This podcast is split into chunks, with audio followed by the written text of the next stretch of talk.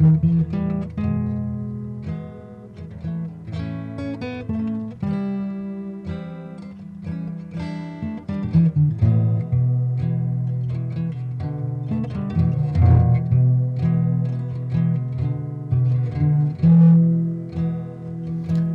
بكل متابعي ومشاهدي القناة.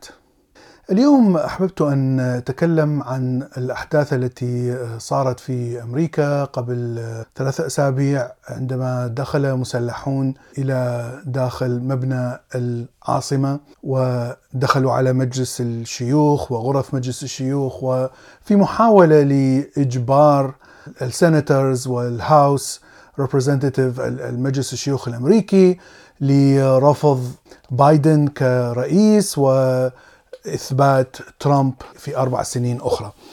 طبعا هذه الحادثة يعني هزت أمريكا بشكل كبير لأنهم تعودوا ان أن يروا أن تغير القوانين يحدث بشكل سلمي وليس بالسلاح. فلم تحدث في تاريخ أمريكا منذ بداية الاستقلال من الإنجليز في نهاية 1700 إلى الآن يعني لم يحدث انقلاب عسكري مثلا أو مجموعة عسكرية تدخل مبنى العاصمة وتسقط الحكم.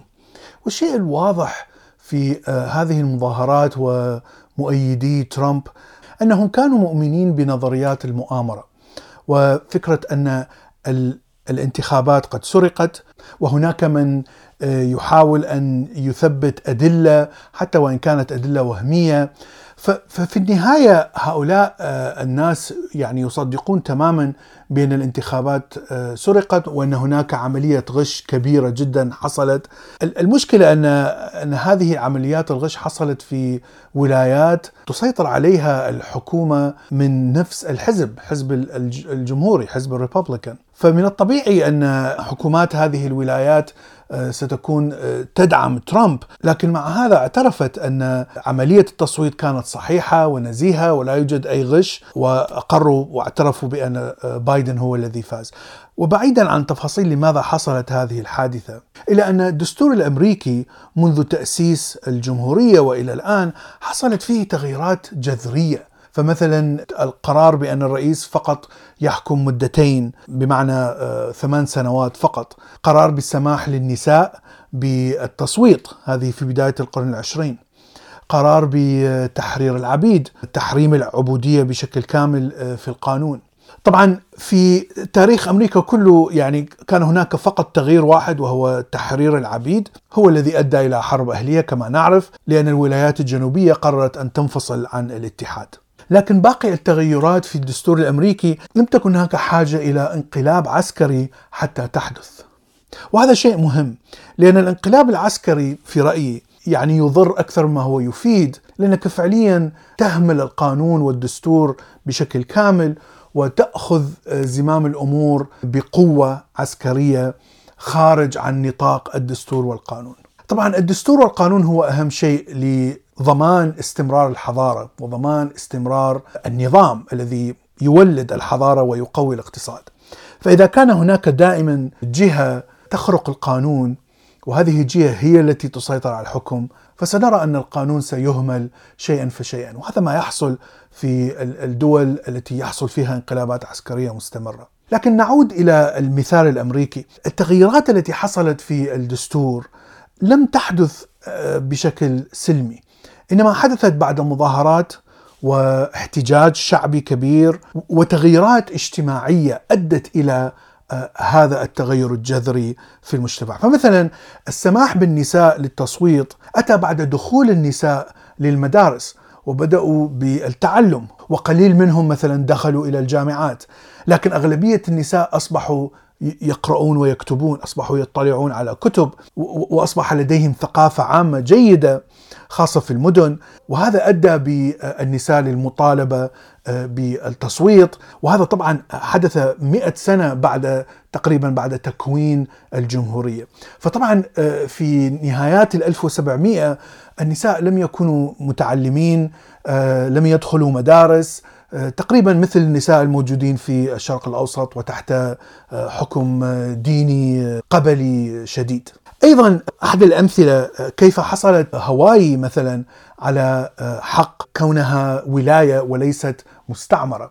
هاواي قبل الخمسينات كانت مستعمرة امريكيه والمستعمره الأمريكية ليست لديهم حقوق في مجلس الشيوخ وهذا أدى إلى سيطرة شركات السكر آه، تماما على اقتصاد هاواي وامتلاكها ل 90% من أراضي هاواي ولهذا أصبح هناك انتفاضات عارمة ومظاهرات عارمة إلى أن آه، أقر الكونغرس باعترافه بهاواي كولاية. ومن ذلك الوقت منذ الخمسينات آه، بدأت الأمور واقتصاد هاواي يتحسن وصولا بوقتنا الحاضر. اذا التغير لا يحدث بسهولة، هناك دائما حاجة إلى التغير وهذه الحاجة يفرضها الناس يفرضها الشعب يفرضها العامة على تغير بسيط للدستور حتى يواكب الاحتياج آه، في في وقت معين لكن طبعا أنت تحتاج إلى دستور يسمح آه، بهذا الشيء. الدستور يجب أن يكون دستور علماني. دستور يمنح الحرية لكل إنسان بغض النظر عن الدين أو العقيدة أو الأفكار أو العرق أو الجنس أو اللون. أيضا الدستور يجب أن يمنح حرية الرأي وحرية التعبير بدون قيود.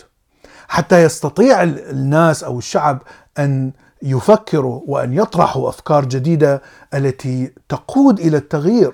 وهذا ما حصل عندما آه، يعني أسست الحكومة أو الجمهوريه آه، في أمريكا. أنها وضعت دستور يسمح بحرية الرأي، وضعت دستور آه، يضع حصص متساوية تقريبا لكل الولايات المشتركة في الاتحاد، فهو يعني يحاول دائما أن يوازن ما بين حكم الأكثرية والاقليه ولهذا كان يبعد الدين والعرق أو الجنس آه، خارج الحكومة تماما ويحاول أن يكون دستور علماني. فختاما أعتقد أن الشعب يحتاج إلى قوة وإرادة آه، حتى يستطيع أن يعطي آه، رأي واضح جدا ويستطيع أن يدفع بالتغير.